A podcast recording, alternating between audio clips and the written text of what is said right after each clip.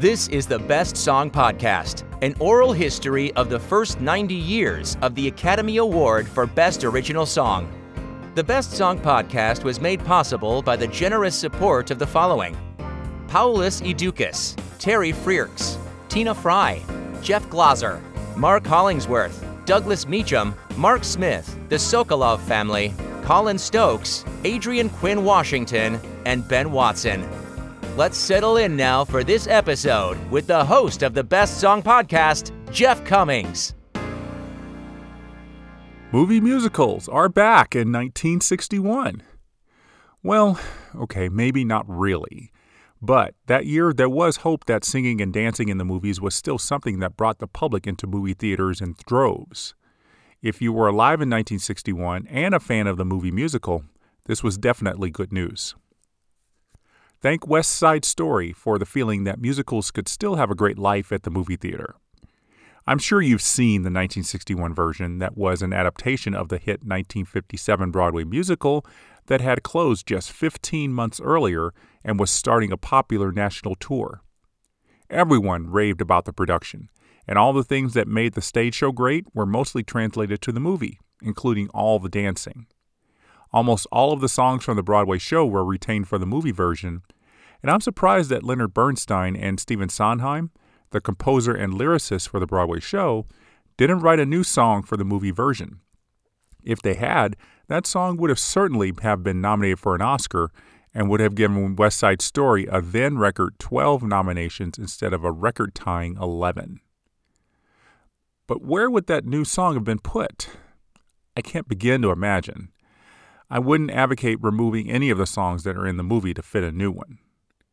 Perhaps Bernstein and Sondheim were asked to write a new song, but neither of them ever talked about that publicly. So, when West Side Story premiered in movie theaters in October 1961, songwriters breathed a sigh of relief that their original songs were not going to compete against a new one appearing in West Side Story. But Hollywood had to wonder if they were doing right by not making original musicals anymore, or at least original musicals that were done well. None of the top 50 films of 1961 were original musicals, and West Side Story was the only musical in the top 50. Two of the nominated songs this year appear in movies that ranked very high in box office gross, while the other three feature in films that barely made a blip in 1961. Let's start on a high note, if you will, and talk about the songs that came from the big money makers. Just remember that spoilers will re- be revealed in discussing these songs. The first nominee is from the epic biopic El Cid, with Charlton Heston as Spanish soldier Rodrigo Diaz de Vivar. It's not a terrible bit of casting to have Charlton Heston playing a Spaniard. After all, he did play a Jewish man in Ben Hur, and it's probably for the best that he didn't try to have an accent. Sophia Loren is always made to look devastatingly beautiful as Ximena, the woman who is loved by Rodrigo even after he kills her father to save his honor.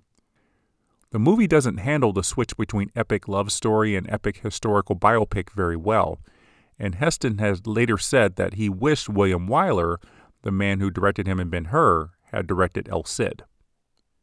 The music of Ben Hur was written by Hungarian composer Miklos Rozsa, who had moved to Hollywood in 1940 and became an American citizen shortly after that. In a short time, he had become a celebrated composer after winning the Oscar for his music for Hitchcock's Spellbound and was widely in demand. When historical films became the new trend in Hollywood in the 1950s, Rozsa took charge for MGM as their in house composer. Ben Hur was his biggest assignment, requiring more than three hours of music, though about 30 minutes of it was cut from the film. After he won the Oscar for Ben Hur, it was only natural that the producers would ask him to write the score for El Cid. Rozsa delivered an Oscar nominated score for El Cid, which gave him the opportunity to write a sumptuous love theme for Rodrigo and Ximena. It appears at various times throughout the film during the scenes between Heston and Loren, and I think its most beautiful appearance comes around the halfway mark when Rodrigo has been exiled for humiliating the new king of Spain. Ximena surprises him by asking him to come along, even though she had been harboring a lot of anger because of the whole father killing thing.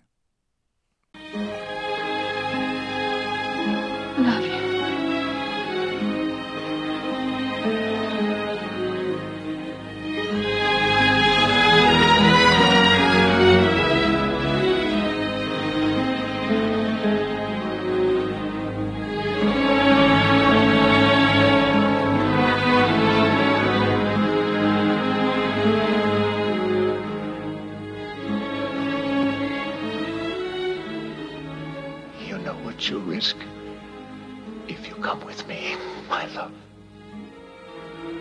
Since my love is not a man like other men, my life will not be like other lives.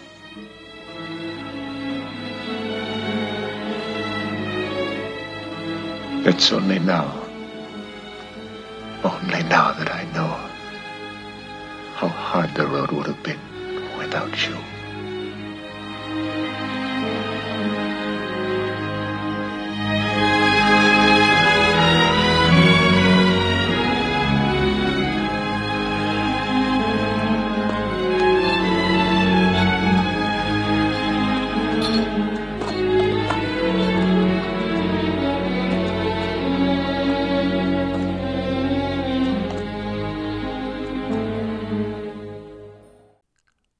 Rozsa had never been asked to write a song to go with the melodies of any film score he had composed, but now that composers such as Dmitri Tiomkin were getting lots of attention for the songs written for themes from their scores, Rozsa was bound to be asked. Paul Francis Webster took the melody and created the song, which is just called Love Song from El Cid. And we have to wait until the film has ended to hear it, specifically in the portion called Exit Music, which plays after the end shows up on screen. This is just like the music that plays nowadays during the end credits as people are leaving the theater, and in the case of this song, it's a way to reinforce the love theme that had been playing often and to put some lyrics to it. Webster tied it into the film, speaking of rose petals falling on the gray castle walls in Spain and how a dove can tame a falcon. That's how the subtitle of the song, The Falcon and the Dove, came about.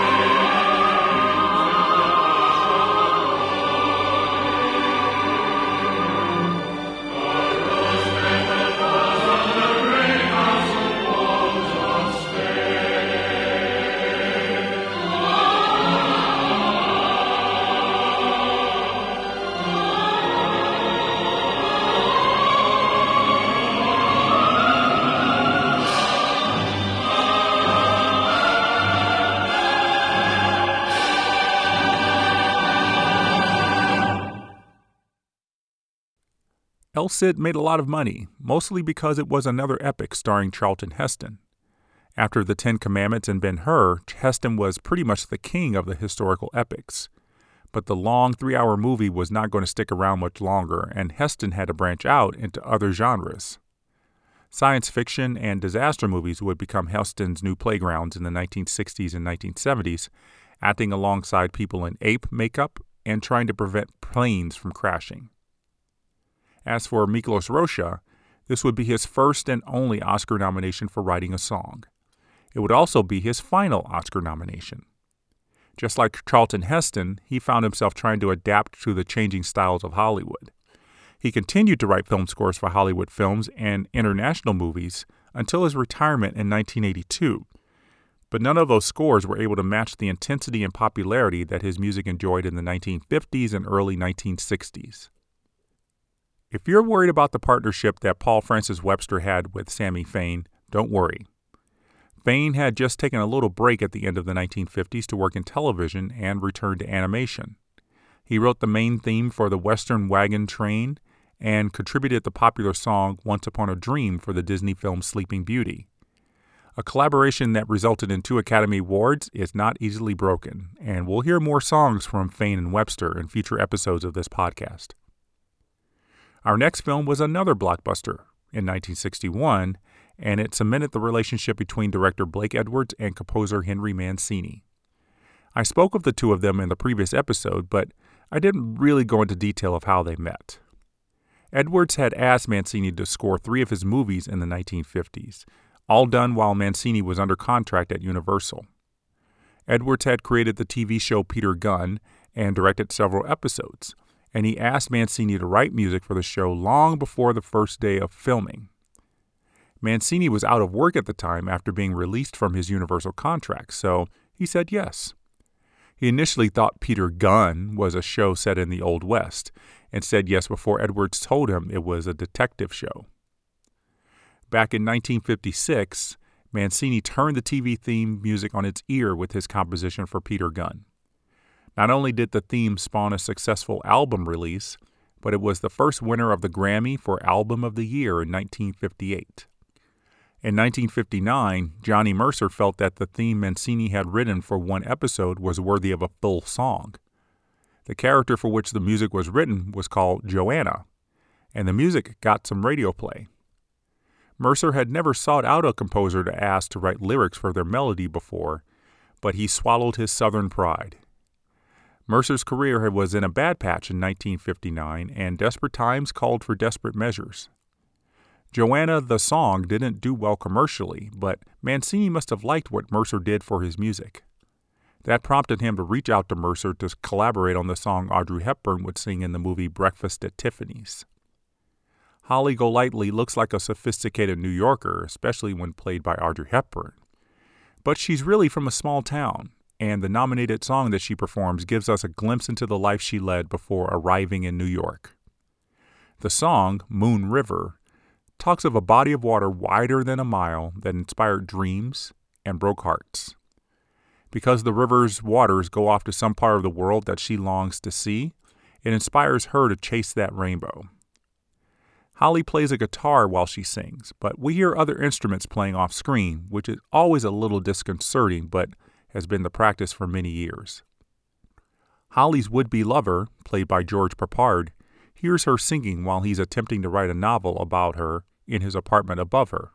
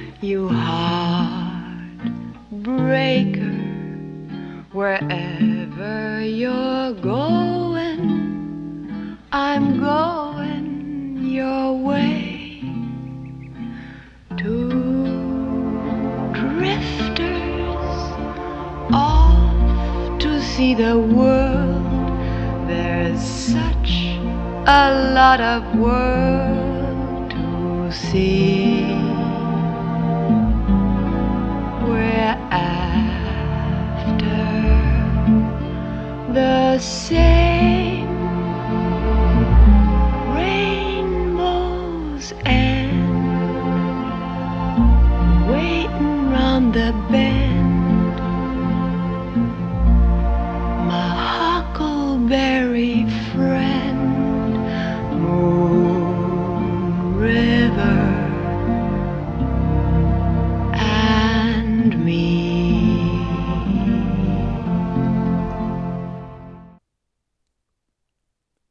Mercer didn't have to dig deep to find the lyrics for Moon River.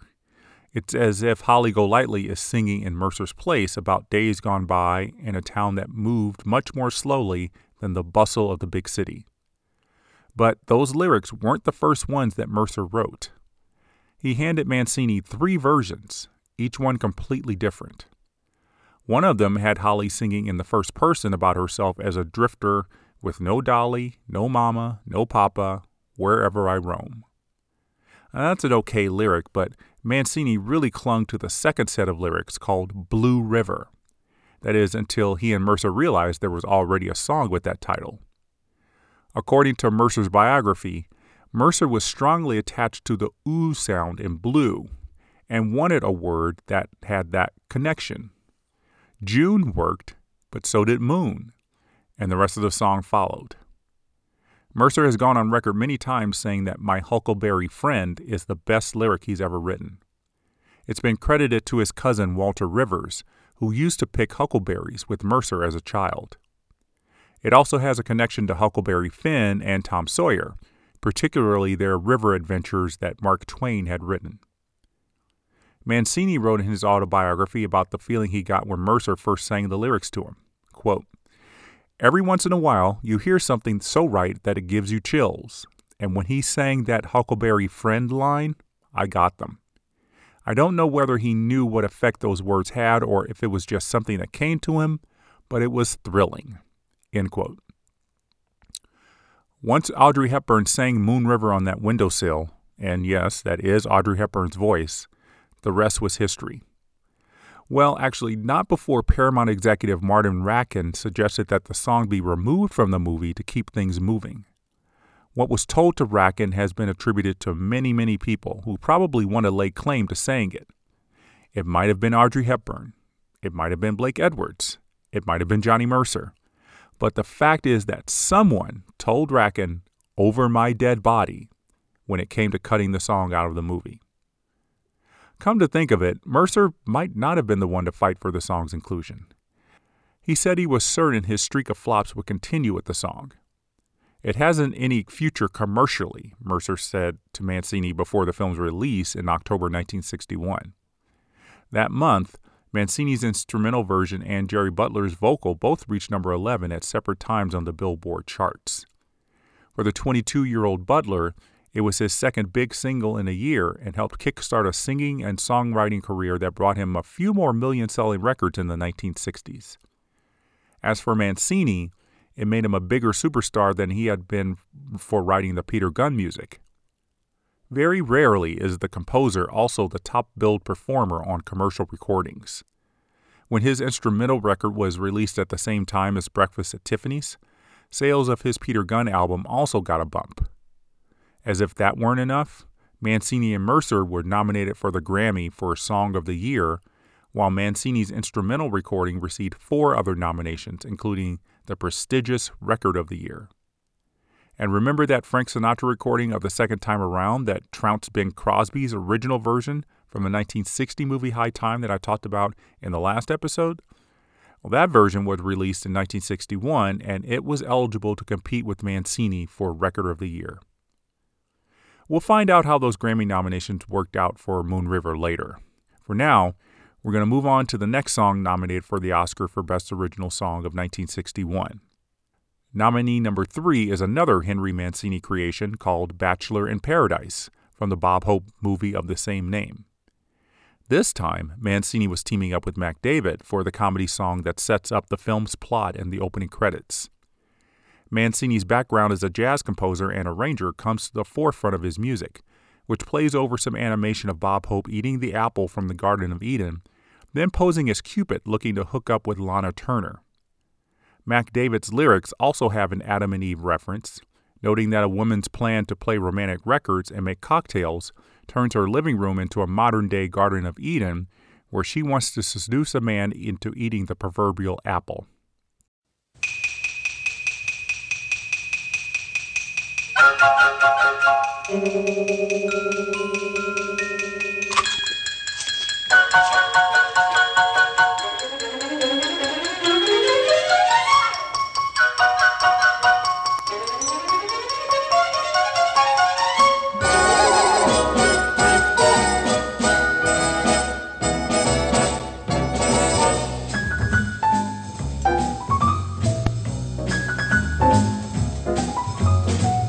She sighs her baby blue eyes embrace your face.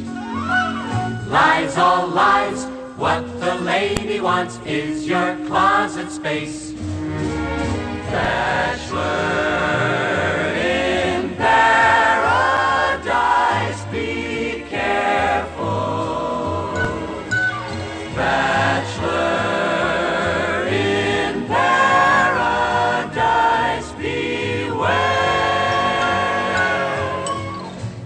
Down low, Frankie's records and cocktails on the floor. You should know it's the Garden of Eden seen once more. Adam,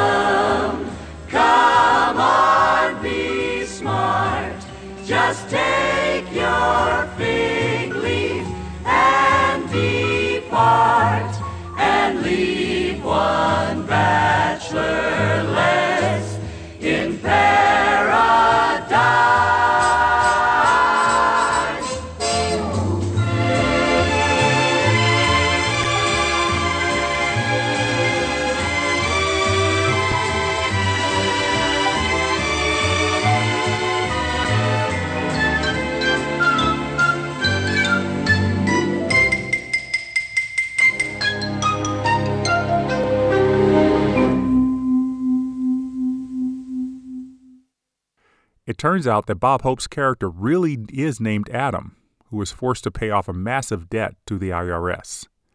He moves into a new housing development called Paradise, where he ends up as the only bachelor living there and falling for Lana Turner, who thankfully is not named Eve. As the only bachelor, all the married women in the community seem to fall for him too, creating some pretty good comedic moments. This was Bob Hope's first film not made with Paramount since the 1940s, and it appears that the change in studio didn't change Hope's comedic timing. He earned a Golden Globe nomination for the performance, though critics said the movie itself was nothing more than a fun frolic. Unlike Moon River, Henry Mancini didn't release any commercial recording of either the score or the song for Bachelor in Paradise right away. His compilation album, called Our Man in Hollywood, came out in January 1963 with new recordings of some of his compositions and the work of others. Bachelor in Paradise came out just a month after Breakfast at Tiffany's, which sort of overshadowed any work Mancini did on this film. But not enough to keep the theme song from giving Mancini three Oscar nominations in one year, the first time a composer earned that hat trick one for Bachelor in Paradise, one for Moon River, and one for the score to Breakfast at Tiffany's. In the last episode, where I played songs nominated in 1960, I discussed the growing feud between composer Dmitri Tiomkin and lyricist Sammy Cahn. Both of them had differing views on the meaning of the Academy Awards and its impact on the music business. Both of them had songs nominated in 1960, and both lost. They were nominated again in 1961, giving us another showdown between the two. Sammy Cahn's nomination came, of course, with Jimmy Van Heusen for the title song for Pocket Full of Miracles. This movie is a comedy starring Bette Davis as a poor woman selling apples in New York who needs Glenn Ford's help looking like a rich woman when her daughter arrives from Spain. There are a couple other plot points that don't really warrant mentioning here, but that's probably why the movie needed to be more than two hours long. The story could have been told in about 90 minutes, but it's interesting to see Glenn Ford doing broad comedy and to see Bette Davis looking poor and disheveled. As for the title song, it barely makes its appearance in the film at the end of the opening credits. The first part of the opening credits introduces us to Bette Davis's Annie, using music from Tchaikovsky's Nutcracker and various Christmas songs to set up the scene. It's not that the song Pocket Full of Miracles isn't a nice way to close out the opening credits, but if it had not appeared, I don't think it would have lowered the prestige of the movie. It only plays for 50 seconds, making it the shortest Oscar nominated song in the first 28 years of the Academy of Motion Picture Arts and Sciences, over the song Linda, which was exactly one minute long. Sammy Cahn was very hesitant to write a song called Pocket Full of Miracles. He says in his memoir, I Should Care, that he felt it was too close to the title of a song Jimmy Van Heusen wrote years ago with Johnny Burke called Pocket Full of Dreams. Cahn didn't want anyone comparing the two songs, but Van Heusen said that as one of the writers of Pocketful of Dreams, that Cahn had permission to write a song called Pocketful of Miracles. A children's chorus performs the song, which is an unusual choice because there are no children in the movie. To help with Van Heusen's melody, Cahn adjusted a few words to make them fit. Practicality becomes P-racticality, doesn't becomes de-usn't, and so on. It kind of works when a group of kids are singing it.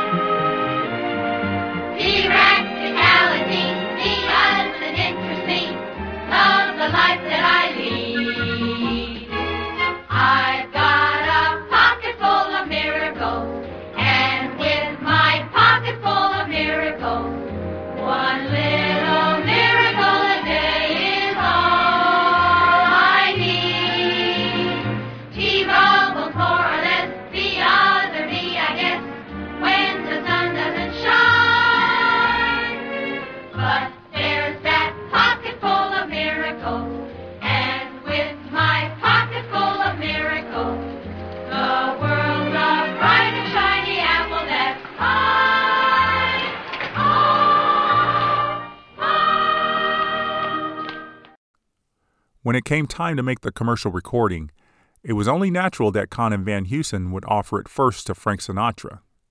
Unlike last year's The Second Time Around, there was no competition for Sinatra when this record was released in January 1962.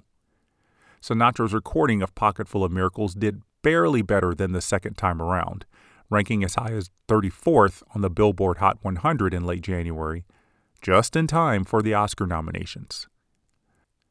Sinatra's record extended the song to two and a half minutes and kept the children's chorus as Sinatra's backup.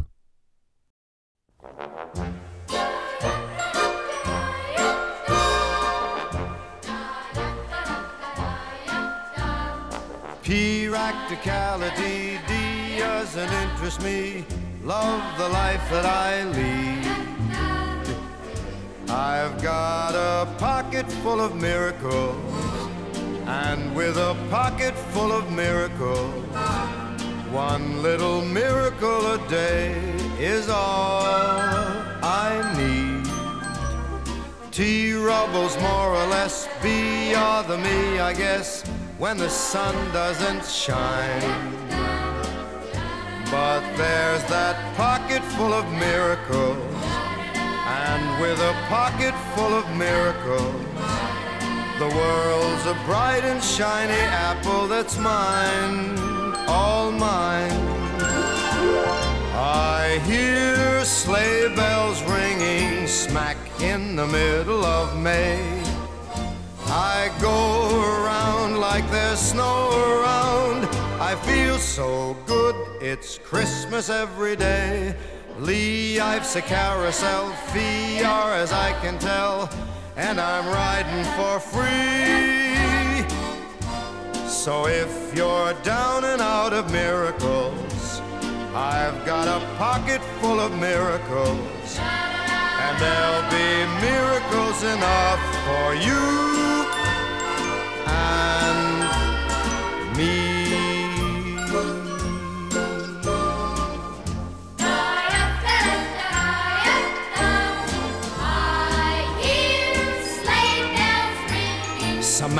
in the middle of May. I go around like there's snow around. I feel so good, it's Christmas every day.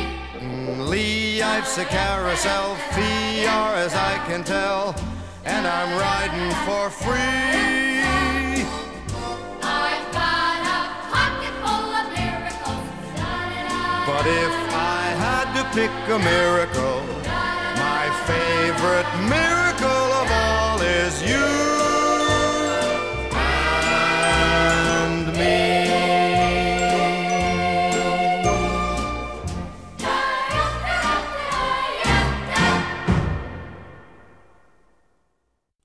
Let's talk about the fifth nominated song of 1961, which on the surface is a love song, but deep down is anything but. Town Without Pity mocks the people in the town who make fun of people who dare to dream or are in love. It's probably the saddest love song out there, next to High Noon, which was written by the same two men who wrote Town Without Pity. Dmitri Tiomkin and Ned Washington's fifth Oscar nominated song together incorporates a jazz feel to the song with a sound that is deeply rooted in the 1960s. That's good because the film itself is set in 1960s Germany where four American soldiers are on trial for raping a girl. I don't need to say that they allegedly did it because we sort of see it happen on screen, and the four men basically admit it when they first speak to their lawyer, played by Kirk Douglas. This is Douglas's first movie after his iconic role in Spartacus, and it's a tricky role. Douglas's Steve Garrett hates defending these four men, but it's his job. The movie was made mostly with international money, produced in part by Walter Mirisch's production company. Mirisch's company also was involved in West Side Story, and that's where a lot of the marketing money went, instead of the hard hitting Town Without Pity. That's the only way to explain why West Side Story, a landmark and fantastic film in its own right, got 11 Oscar nominations, and Town Without Pity's only nomination was for the title song. So let's talk about that title song. It's coming from a jukebox in a bar where those four American soldiers are having a drink before they encounter the girl and rape her. As they walk out of the bar, the song continues as the opening credits play.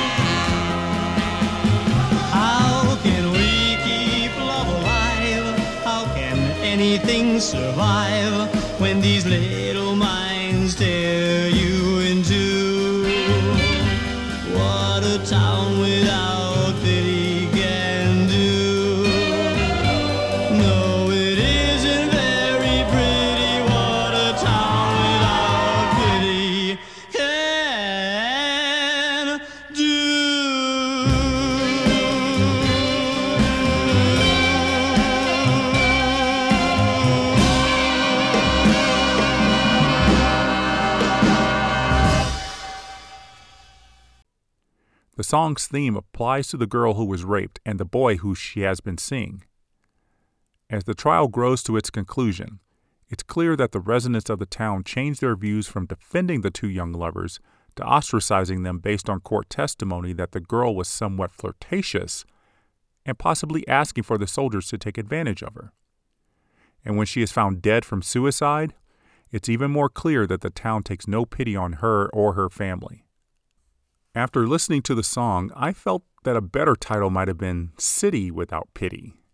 The rhyming scheme for that seems more obvious, but perhaps Ned Washington was already told that the film title would be Town Without Pity, and he had to use that in the lyric. Though I would have liked to know what Washington would have produced with the title City Without Pity, I like the lyrical exercise that Town Without Pity creates. The owl sounds in town and without create a rhyme in adjoining words that is not common. It's, it's actually called assonance. And if Ned Washington was forced to use town without pity, he did a good job with it lyrically. The singer of Town Without Pity is 21 year old Gene Pitney, who was in his first year as a singer and having a great deal of success. His recording of Town Without Pity got as high as number 13 on the Billboard Hot 100 charts, played quite often on the radio during the period just before the music branch was filling out their Oscar nomination ballots. The movie was not a big draw for moviegoers, but many of the nominated songs of 1961 were not from popular films, so each song was not judged purely on its movie's success. The fact that Music Branch members were required to view clips of the songs as they appeared in the movie helped each song's chances of securing the nomination. At the top of the Billboard Hot 100 chart when Town Without Pity reached number 13 was The Twist by Chubby Checker, having spent three weeks so far at number one.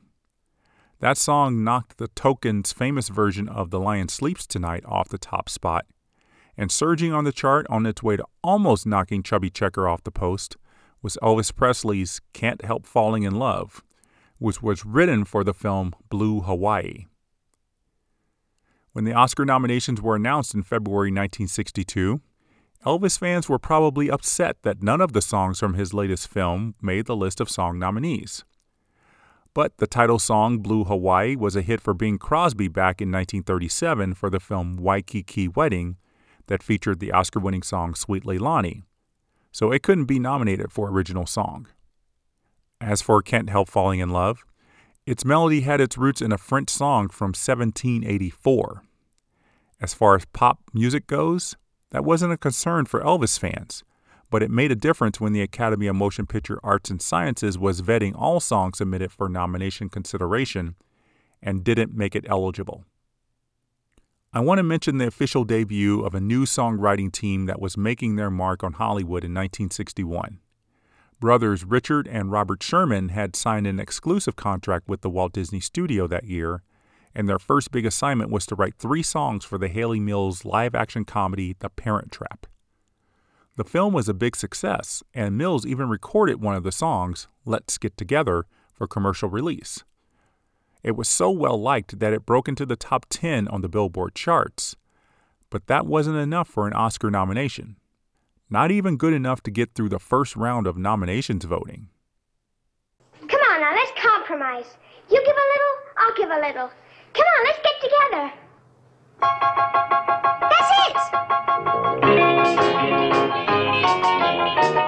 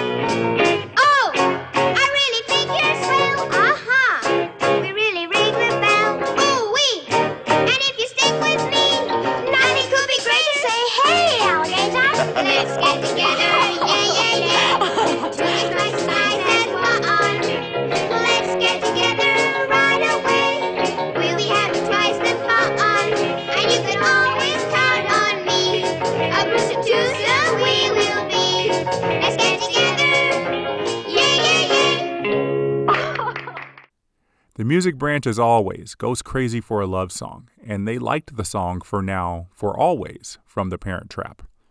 That's the song that the parents of the two long lost twins, played by Hayley Mills, fell in love with back in the day. And one day during a walk in the park, Maureen O'Hara reminisces about that song and performs part of it. It's not enough to really get the gist of it, and I wonder if the full version on the soundtrack album is what enticed voters to get it on the list of the top 10 vote getters after preliminary Oscar nomination voting.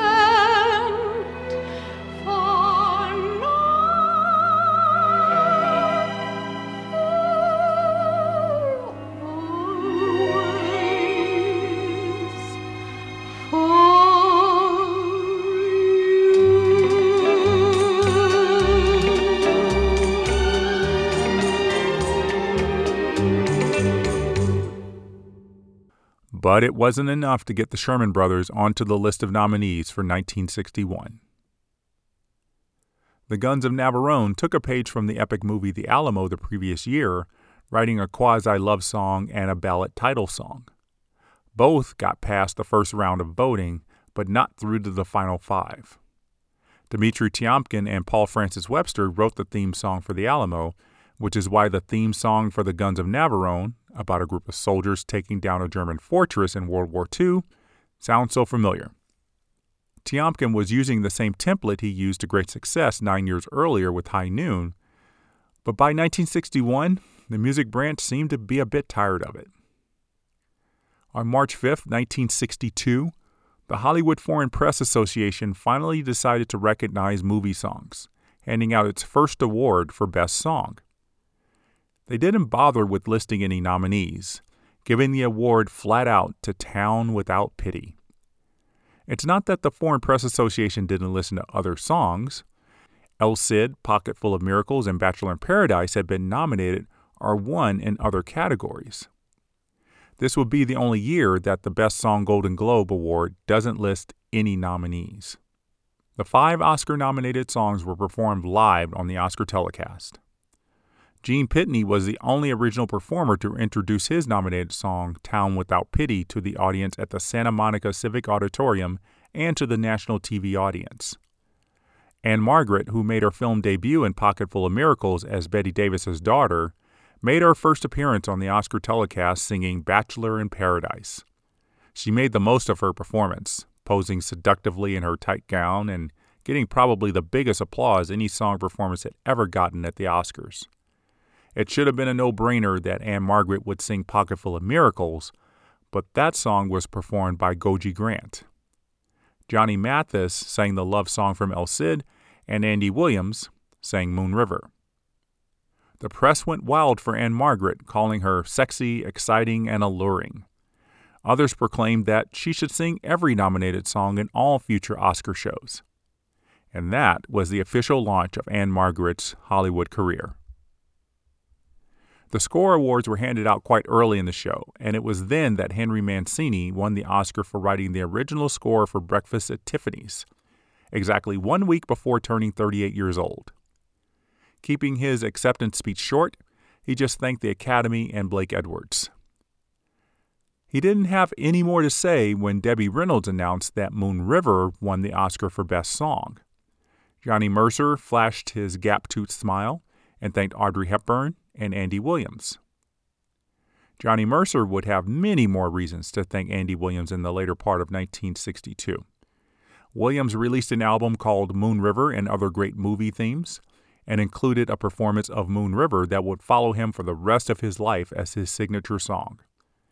The album itself was one of the top selling albums of 1962 and 1963 and included his versions of other Oscar winning songs such as Three Coins in the Fountain it Might As Well Be Spring, and Never on Sunday.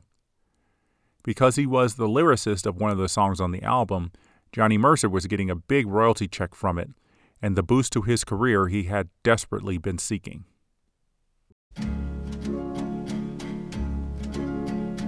Moon River, wider than a mile. I'm crossing you in style someday. Oh, dream maker, you heartbreaker, wherever you're going, I'm going your way.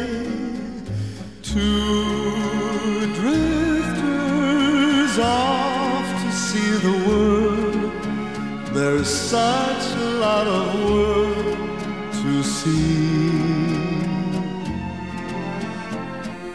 We're after the same rainbows and waiting round the bend. My huckleberry friend,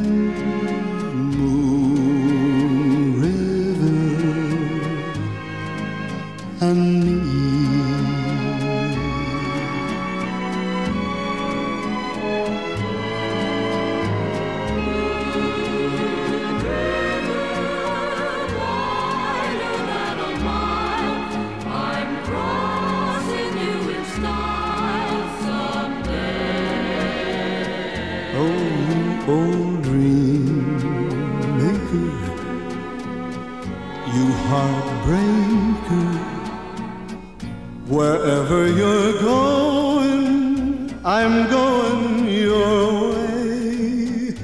Two drifters off to see the world. There's such a lot of world to see. We're after that same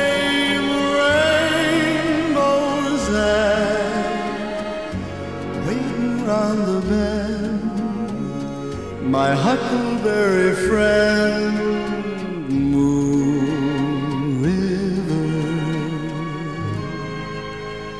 and.